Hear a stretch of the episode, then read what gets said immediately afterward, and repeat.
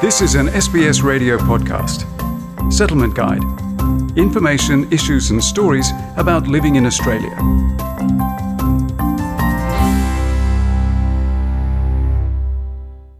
Many people choose to become an Australian citizen. More than 5 million people have been granted citizenship since 1949. The key step is a ceremony where people pledge their loyalty and accept the rights and responsibilities as an Australian. Amy Chen Yu Wong has the story. Ruby Fowder is a migration agent from Brisbane based Australian Immigration Agency.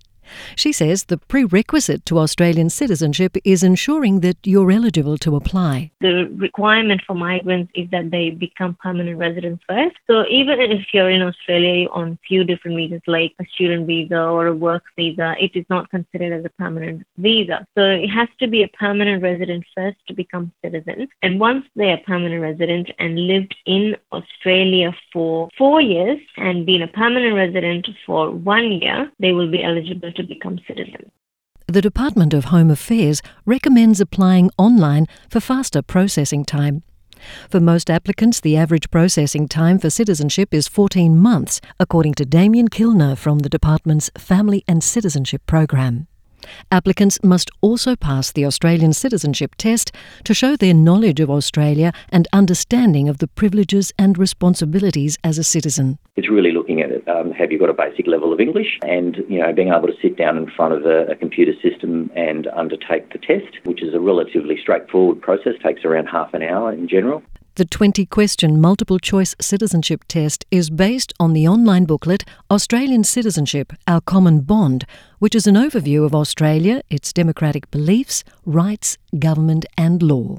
People are expected to have a look at uh, those resource materials in preparation, and then they're able to go ahead and sit the test once they uh, feel that they're confident enough to uh, to be able to answer that. Most people pass the test with a pass mark of 75%. In 2018, over 125,000 people became Australian citizens from at least 200 different countries. If you fail the test, you can retake it on the same day if possible or rebook the test for another time, especially if you need more time to prepare. In this case, you will not be charged for taking the test again.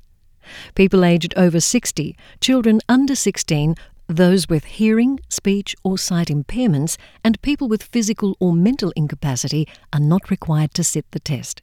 So somebody would sit that as they do now in terms of the migration outcome, if they're applying for a skilled visa or for a student visa, where English language is a mandatory requirement in terms of providing evidence of their capacity. Once the citizenship application is approved, applicants are required by law to attend the citizenship ceremony to make the Australian Citizenship Pledge.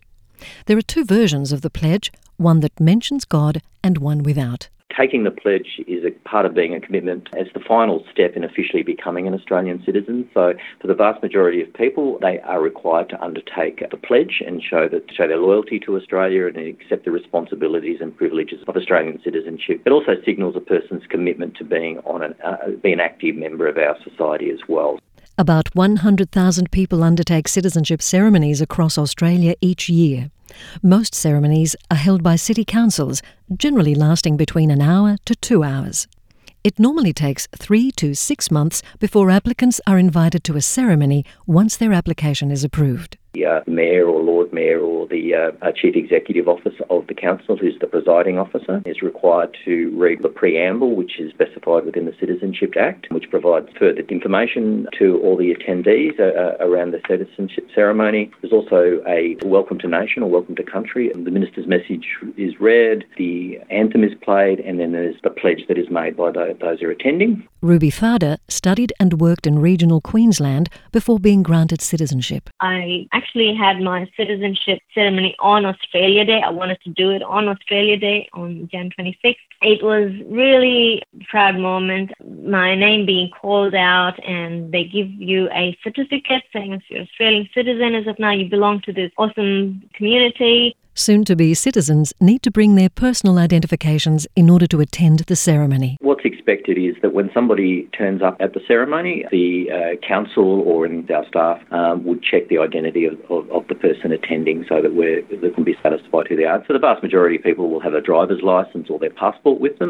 The feature on how to become an Australian citizen was prepared by Amy Chen Yu Wong and for SBS, I'm Margarita Vasileva.